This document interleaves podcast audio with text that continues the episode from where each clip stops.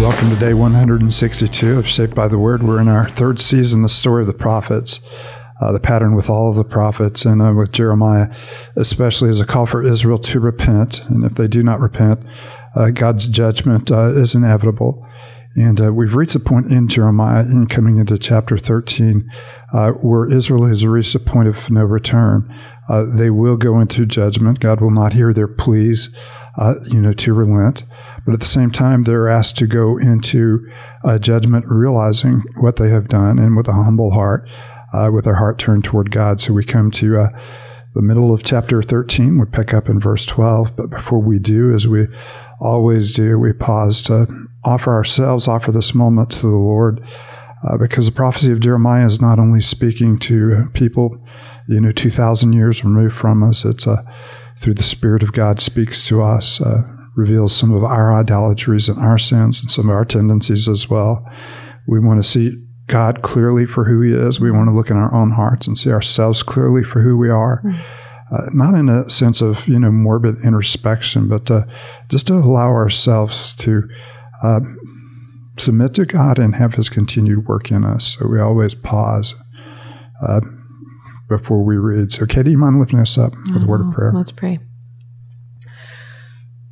Father, would you show us um, yourself as we read together? Um, what a beautiful thing to know that um, many of your people, your body, um, will be reading the same scripture today. And um, God, you meet each of us where we are.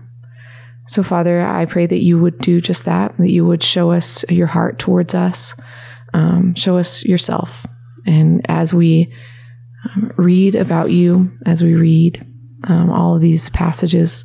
Father, would you, in the process, reveal our hearts to us um, that we would walk in repentance and, and walk in your grace. Thank you for Jesus. Thank you for um, the good news that we have that um, judgment is not is a good thing, um, but praise God that we don't have to be under your wrath. But that was um, but Jesus took your wrath for us. So thank you for that. We praise you. That's in Christ's name we pray. Amen.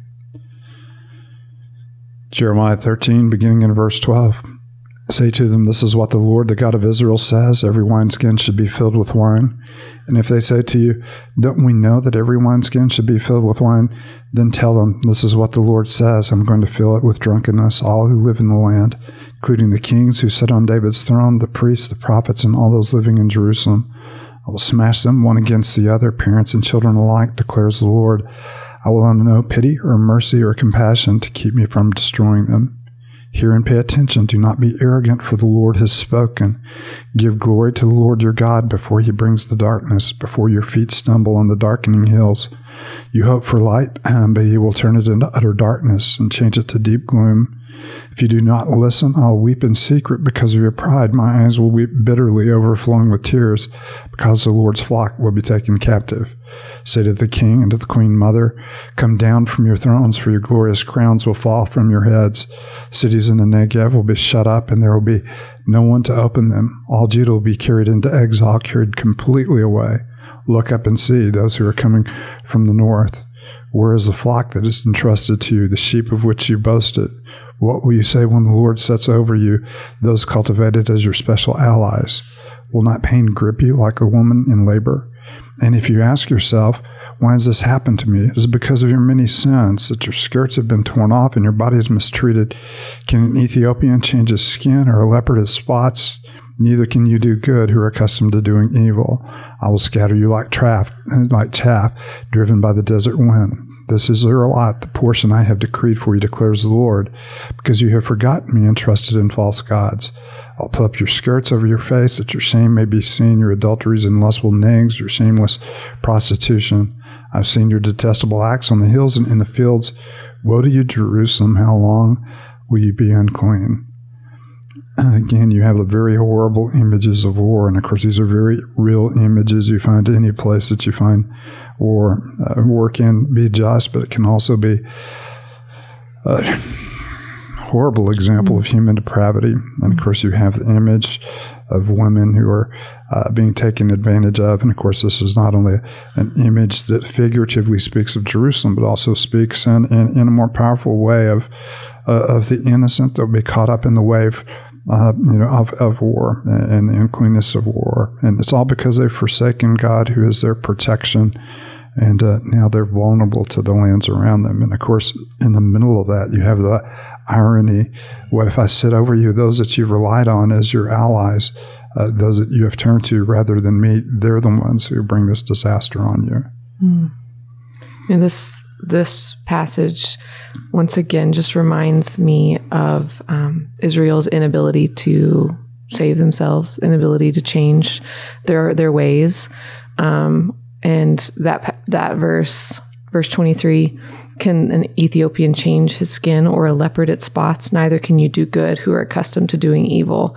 They're going to need a heart change. And I mean, that, that specific verse just pointed me towards Ezekiel 36, like when God yeah. says, I will remove from you a heart of stone and I will give you a heart of flesh. God is going to, He's going to have to give us a new heart. Um, and I love that he promised to do that. And I love that he has done that. Praise God that he has because we we are hopeless just like they are. And, you know the the question, you know, can we change the color of our skin or can a leopard, you know, change you know change its spot? It is a deep reminder for us as well that uh, on our own we can never overcome the gravity of sin. Mm-hmm. Uh, you know, we can kind of uh, garner our behaviors on the outside so that some of our behaviors are good, but sin will always find a way, you know, to possess us. Uh, you go all the way back to the beginning of the story, uh, you know, where God says, you know, be careful, sin's, you know, crouching at your door and desires to have it, but you must master it. And, and we cannot. Apart from grace, we cannot master sin. And of course, Ezekiel is vivid in his description of what God will one day do. We'll get to, you know, chapters 30 through 33 in Jeremiah uh, for those of you who are waiting for a message of hope, we'll have a little bit this week. We'll have one preview, you know, that message this week. Uh, when he talks about putting his spirit in us to enable us, you know, to be the people, you know, that he has called us to be. But uh, we're in the same condition. We, we can't overcome the gravity of sin on our own. Mm-hmm. And it describes the human condition so well. I mean, he, he speaks of the people who are arrogant, uh, people who are full of pride, the people who are doing evil, and and we are kind of met with that cliffhanger, and that is that all that tension that is building up throughout the biblical narrative at the end is how long will you be unclean? You know, humanity's been a wreck all the way up through this, and, and we see it around us as well the brokenness and the emptiness and the longing of and the turning away from the Lord to other things. And so, even in this, it is still pointing us towards Christ who will clean us and will reverse all this damage we're seeing. I was reading a popular theology this week, and, uh, and the title of a chapter on creation is "God made the world, but we messed it up." Yeah, and uh, you see you see the pattern of that in the nation of Israel. Mm-hmm. Um, they're actually no better, you know, than the other nations, and you hear this, you know, cry even in this moment when the judgment is pronounced and there is no turning back, you know, from the judgment from going into the exile even now you need to humble yourself before the Lord and realize that this is what your sins deserved and to give glory to God and and to receive it humbly rather than receiving it bitterly.